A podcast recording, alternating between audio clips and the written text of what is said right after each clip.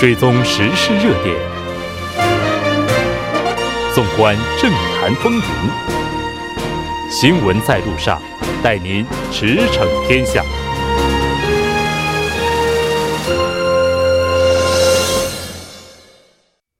新闻在路上，带您驰骋天下。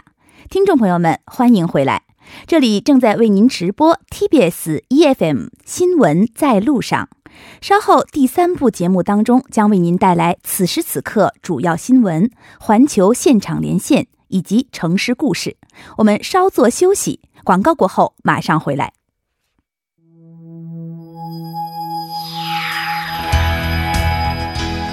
您正在收听的是 FM 一零一点三首尔交通广播新闻在路上。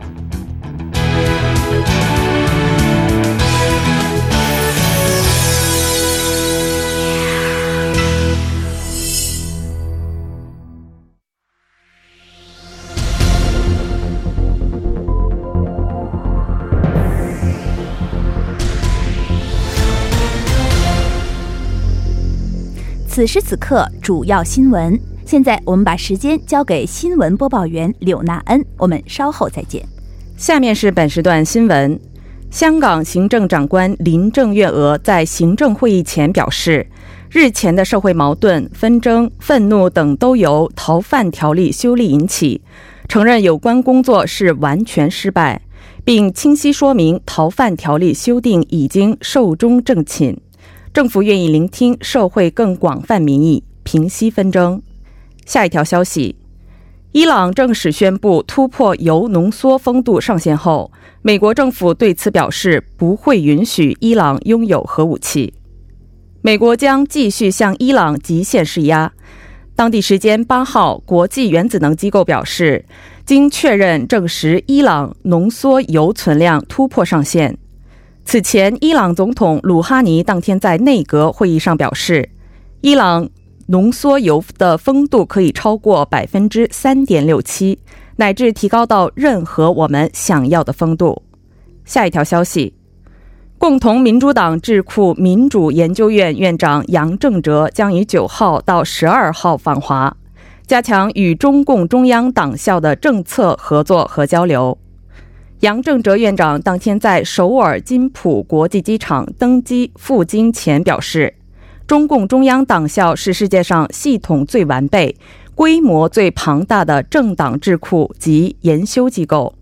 民主研究院将以中共中央党校为标杆与其合作。他还表示，此次访问不涉及敏感话题，只为加深党际友谊和智库合作。杨正哲院长今天将访问中国外交部，明天将与中共中央党校和察哈尔学会进行交流。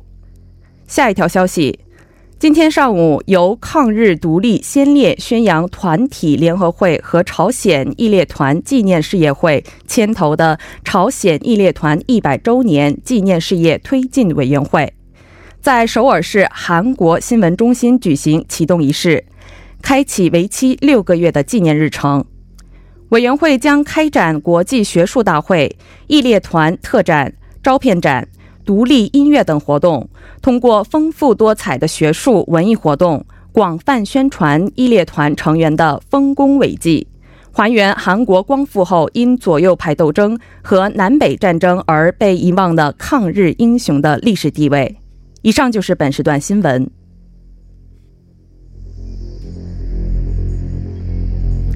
环球现场连线，带给您现场第一手资讯。好，那么现在我们马上为您带来今天的环球现场连线。今天跟我们连线的是本台在香港的通讯员蒙小莹。蒙小莹通讯员，您好。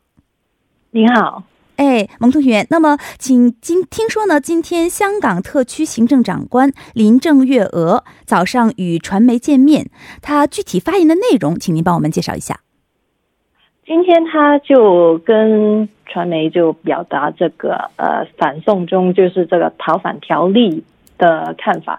那今天早上他已经呃他就重申就从来没有为六二一二事件定为暴动，而且他就说这一次的条例已经是寿终正寝。就是 the bill is dead 的意思。就他的意思就是说，这整个条例已经停止。另外，他也想跟这个呃学生代表去沟通，就希望可以有可以呃，他愿意去说去跟学生代表去公开谈话这样子。所以也就是说，林郑月娥行政长官呢，他呃没有要为六幺二事件进行定性，而且呢，他用了“寿终正寝”这个词，也说明他表示了一定的让步。那么对此，坊间的反应如何呢？呃，大家对于他用的用词不是“寿终正寝”的，呃，是用了“寿终正寝”的说法，他呃。很多人都觉得是很质疑，因为在这 在这个立法会的呃议事规则里面，其实是没有这个字词，就只有暂缓或者是撤回，就只有就只有撤回才是真正的啊这个条例以后我们不不会再谈的意思。所以他们呃，所以现在坊间都还是对于这个条例会不会死灰复燃就表示质疑，因为其实他强调的是这个。立法会期里面不会再提这个法律，但会不会在未来就是大概九月份的时候再提呢？也不清楚。毕竟现在，呃，现在立法会期已经在七月中已经结束，而且之前因为冲击事件，所以现在基本上是没有立法会的会议了。所以，呃，大家都很担心未来会再提这个条例的修订，这样。所以您讲到的“寿终正寝”这个词，可能这个两方对这个词的解释是有所不同的。那么，有的人觉得是暂缓，可能有的人会解释为撤回，是不是这个词的表现是比较模糊的呢？呃，应该是说，其实一直以来不会用这个词来形容，呃，一一个条例到底是继续还是呃还是结束这样子，就。整体来说，一直以来的立法会就是只有暂缓或者是撤回两个词。那两这两个词也不也也不用的情况下，不不用的情况下，到底这个寿终正寝这个意思究竟是什么？大家也很质疑。这样哦，对，所以就是这个词的整体的表达是比较模糊的，很多人对此提出了质疑。那么坊间呢，是否有后续的示威行动呢？呃，没错的，未来的日子呢，大概就会继续在这个房间里面会有一些示威行动，比如说，呃，七月二十八号的时间就会在这个将军澳，就是香港，呃，西呃呃新界那边有一些的呃示威行动。另外呢，现在现在就因为有呃，现在无线电视的那个。采访的方向就比较偏颇，所以很多人已经说要去，可能说要去呃有关 TVB 的的活动去示威。所以今天原本因为明天就是 DSC 这个这个中国呃中学名文凭试放榜的日子，原本的 TVB 会举办一些活动，现在都已经取消了，因为怕那些示威者会到达这样子。哦，所以就是后续的示威行动应该还是会存在的。没错哦，那么我们也看到了民建联主席的李慧琼，她今天也发表了观点，请您帮我们介绍一下具体的内容。呃，李慧琼的想法就是因为因为始终是建制派，所以他就一如以往，就是对这个他。认为是寿终正寝这个说法已经是很能够清楚表达这个林郑月娥的想法，就是这个啊条例的修订已经结束了，这所以他们希望大家不要再纠结这个方面，但是反而想提一下，他里面有一位呃立法会立法会议员，就是在蒋丽云蒋正的女儿蒋丽云，她的说法就是说，呃，现在林郑月娥的说法。并没有回应到反对者的声音，反而就是既然用到“寿终正寝”这个说法的时候，干脆说为什么不干脆说撤回这个说法？那大家所以大家的解读就是说，哎，蒋丽云的看法是不是跟民建联的看法有所不同呢？这样子，所以同样的这个属于建制派的自由党，他的。荣誉主席田北俊好像今天他在也接受了商台节目的采访。那么接受采访的时候，他有什么样的这个表态呢？嗯，田北俊其实呃，先跟大家复习一下，就是呃，二零呃零三年的这个二十三条的时候，也是自由党先说明，就是说反对二十三条的修订。那现在也是呃田北俊，就是当时和现在的自由党主席，现在的呃荣荣誉主席也是说，其实当初六月九号呃大型示威活动活动的时候，呃自由党说就是觉得。就是说要支持政府的修订，支持政政府的呃立场，但是你田北俊还有周周梁淑仪还有方刚等等的名誉荣誉主席都说，其实他们本来就没有这个意思，反反而他们觉得，呃，当现在的自由党主席张宇仁的说法就是拖累的自由党，好像像像在帮政府做做帮凶护航的样子。所以说，田北俊他是批评之自由党现在的党魁，认为他是站在政府的一边。没错，没错。那么田北俊他的主张是怎样的呢？田北俊自己其实他现在没有特别鲜明的说法，只只是主要就是针对张宇仁的说法，就是他说现在呃，他对于六月九号。那么快就发声明这样这一点，觉得他非常不满，觉得是在帮政府的样子。但现在他有没有在明确再就重复自己的立场？现在暂时是没有的。但是现在他们自由党的呃党魁，呃自由党的另外一个党魁中国跟中国兵，他就也是不同意说法，所以就。自由党对于现在六月九号那个看法，还有呃，现在是不是要去修订这个看法，其实是有所呃有所这个分歧的。好，那么我们以后也会继续关注香港的动态。非常感谢孟小莹通讯员为我们带来今天的第一手资讯。好，谢谢。好，那么下面让我们来共同关注一下本时段的路况和气象信息。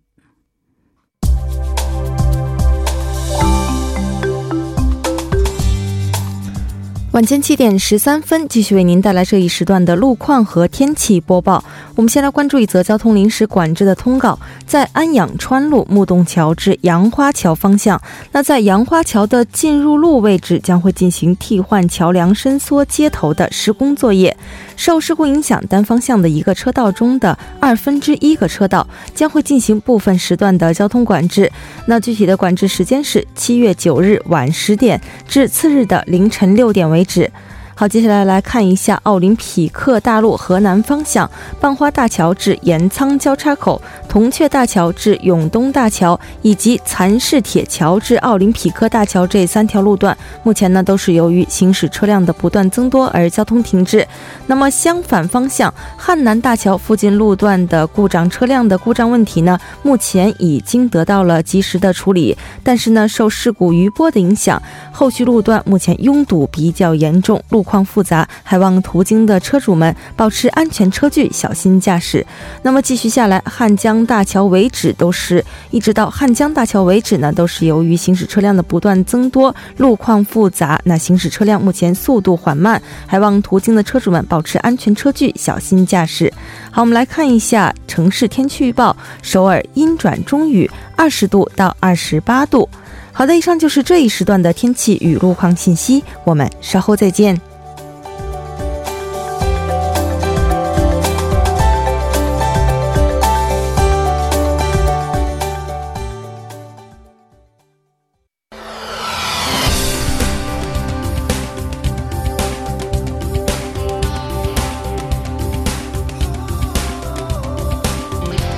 各位听友，欢迎回来！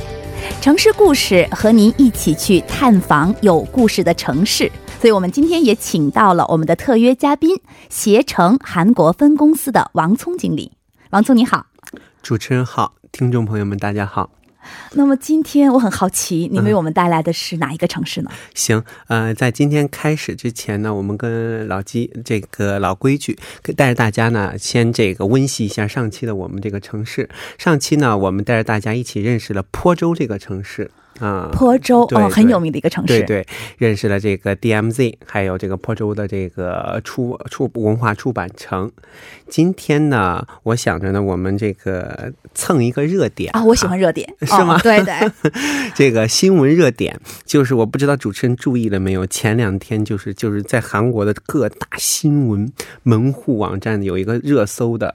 一个这个永远排排名前三名的，太可怕了，开始考我了，我不能被考住。哎书院对对吧书院就是周几啊？周六吧，周六发表了啊，就是韩国的九所，呃韩国的我记得是九所吧，九所的传统书院，这次呢一并被申被认定为是世界的文化遗产。因为就是我记得好像以前在我们的那个安东的节目中介绍过其中的一个书院，吧对对对，是的，嗯、这个呃记得特别清楚。之前呢，我们介绍安东的时候，我们不知道大家记不记得，是有一个书院叫这个桃山书院。记得桃山书院。对对，这个桃山书院，大家我在有有兴趣的同学可以再翻开，有两个小点，我想提示一下。这这个桃山书院的这个匾额呢，是韩国的一个很有名的书法大家，这个韩石峰写的。对吧？哈，韩石峰呢，后边还有一个小故事，就是他小时候，他的母亲呢，为了激励他奋发向上啊，关了灯，跟他比赛切糕跟写字的这个故事。有空有兴趣的同学可以翻一翻一下之前的这个呃这个节目，听一下再。哎，所以就有兴趣的听众朋友们呢，您可以回顾一下我们往期的城市故事，就是关于这个安东那期，对吧？对对对哎，那么您既然提到了书院，嗯。我们今天您带来的是哪个书院呢？呃，我呢今，呃，我们这样吧，我们今作因为是作为九所书院呢，我觉得都是这次呢作为这个世界文化遗产，我想呢在今后的这个节目当中呢，带大家慢慢的去体会一下。所以说呢，我今天特别挑选了一个有代表性的，叫少旭书院。啊，嗯少啊不少修书院嗯，对，少修书院，少修对书院少修书院所在的城市这个荣州。啊，荣州。对对，荣州应该应该是在庆尚北道，对对，在庆尚北道。所以说呢，我今天呢，通过我们的节目呢，呃，希望达到三个小目标。第一呢，对这个书院有个大呃大致的了解；第二呢，对它所在的这个城市。荣州有个大致的理解。第三呢，作为一个这个荣州呢，跟我国的一个这个友好城市的一个播州这个城市呢，我今天呢在这个节目当中也稍微提一下，跟大家呢啊、呃共同了解一下这三个三个方面的东西吧。啊，也就是说，您说的嗯中国的友好城市是安徽省一个叫播州的地方。播州还是嗯。亳州？播州？呃，播州，我专门查了查啊。啊，我专门查了一个这个字典，嗯，可以大家有空了可以查一查。这个词儿呢。我以我这个字呢字呢，我以为是念亳州呢。大部分人都会念亳哦，但是呢，我后来就是专门查了个一下字典，这个念波字儿，啊，念播是吧？对对对，一声波字，对对对。播州对播州。哦，好的。那么今天王聪给我们带来了三个看点，我们说听点吧，三个听点哈。对对对第一个呢 是荣州，嗯，嗯第二个是少修书院，对，第三个呢是它的友好城市嗯中国安徽的播州。对，对对对，嗯。好，那我们一个一个开始，好吧？行行，啊好的，大家希望大家呢锁定我们的频道，也不要走开。对哦，王聪来了，王聪带大家领略嗯嗯，行行，我们先认识荣州荣州，啊对对对，荣州，荣州呢，大家如果说呃，先打开地图的，有地图的可以先看一看，它在这个庆尚北道的最北端。首先呢，它这个海拔稍微有点高哈，这个城市呢，首先呢，它呃平均海拔呢就达到了两百两百米。两百米，那么嗯大概我们可以说是个山城了。嗯，山城呃平均的哈，但是有的地方也还可能是平平的。还有呢，由由于这个，我们都知道，这个如如果一个江啊或者一个河呀流经一个城市的话呢，大概都会带来一点这个城市的土壤往往是非常肥沃的。对对，土特产肯定特别多。对对，所以说这个地方呢，它这个其他产业呢都是平平无奇的，呃，这个地方呢就是一个农副产业呢非常的发达。我想提两个这个产呃这个叫什么农产品，第一呢是人参。第二太重要了，人参，人参得停一下，人参是宝啊！对，人浑身是宝哈、哦包括这个它的这个呃这个果实也好啊，花儿也好啊等等都是宝。第二呢就是苹果哦，苹果，对对，苹果的产量呢，在在在韩在韩国呢也是占有一定的这个份额的。哎，所以我们的听众朋友们，大家要记住了，嗯荣州苹果。对对，然后再看一下这个这个城市的这个大小呢，其实它比首尔稍微大一点，是我我看的是六百六十多平方公里啊，比首尔稍微大一点点。哦面积还是很大的。对对，但是人口呢，其实不呃不到十一万，那、十我看了是十万五千多万人吧。可能我们得给听众朋友们比较一下哈。那么也就是说，它的面积呢、嗯比首尔大，对，稍大但。是首尔的人口呢是九百多万，对，对但是呢，在荣州只有十多万的人口，对对，那可能就是地广人稀了。地广人，它因为它就是一个地级，就在这个按中国的这个按我国这个标准那，可能它就是一个地级市。啊，对对，嗯。人口来按照人口来计算的话，对对对，嗯，你看它，比如说把这个按这个庆尚道呢，它是一个省，省里边有一个省会城市，省会城市还有下边还有这个地级市，嗯，它就是一个小市。哦，嗯。地级市，我们说普通的城市，对啊。对对对，嗯。所以说呢，呃，在这个城地广人稀的城市呢，就是，但是它作为虽然是地广人稀，但是呢，就是作为它是作为一个历史悠久的历史古城，我们就带出来下一个话题，就是这个少修书院。对书院，你得给我们好好介绍介绍。行行行，这个少修书院呢，之前它的前身呢，它之前就是刚建的时候，它其实这个地方呢是一个寺庙。嗯，这个寺庙呢，和之前呢，它叫这个白云洞寺书院。哦嗯，白云洞，对对，原名是叫白云洞，非常有感觉的一个名字啊。是吗？其实这个白云洞这个三个字儿呢，它是这个点化于我国的一个叫白鹿洞书院。对对对，在嗯中国历史上，白鹿洞书院非常的有名非常的有名啊、嗯。这个之前这个书院呢，它这复兴者呢，就是我国的大圣贤这个朱熹。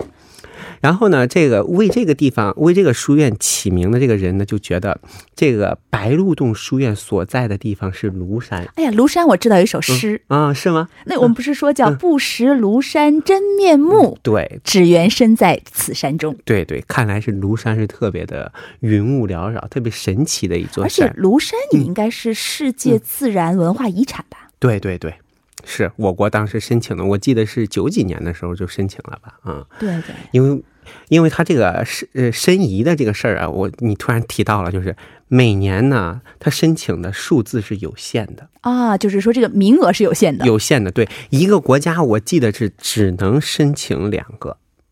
啊，是分配给每个国家不同的对名额。对对，嗯，如果大家不清，呃，如果说呃我的这个信息不正确，大家可以，我我查到的是每年只能申请两个，所以说你看我国的这个虽然说多，但是你这个它这个限额只有两个，我们只有只能是慢慢的申请。对排着队，排着队慢慢的申请啊、我们就突然把这个话题转到申遗上了，呃我们再转到这个白鹿呃这个白云洞书白云洞嗯白云洞书院，这个为这个书院起名的这个大也是个大学者，嗯，他认为呢，这个这个这个地方啊，这个书院所在地呢。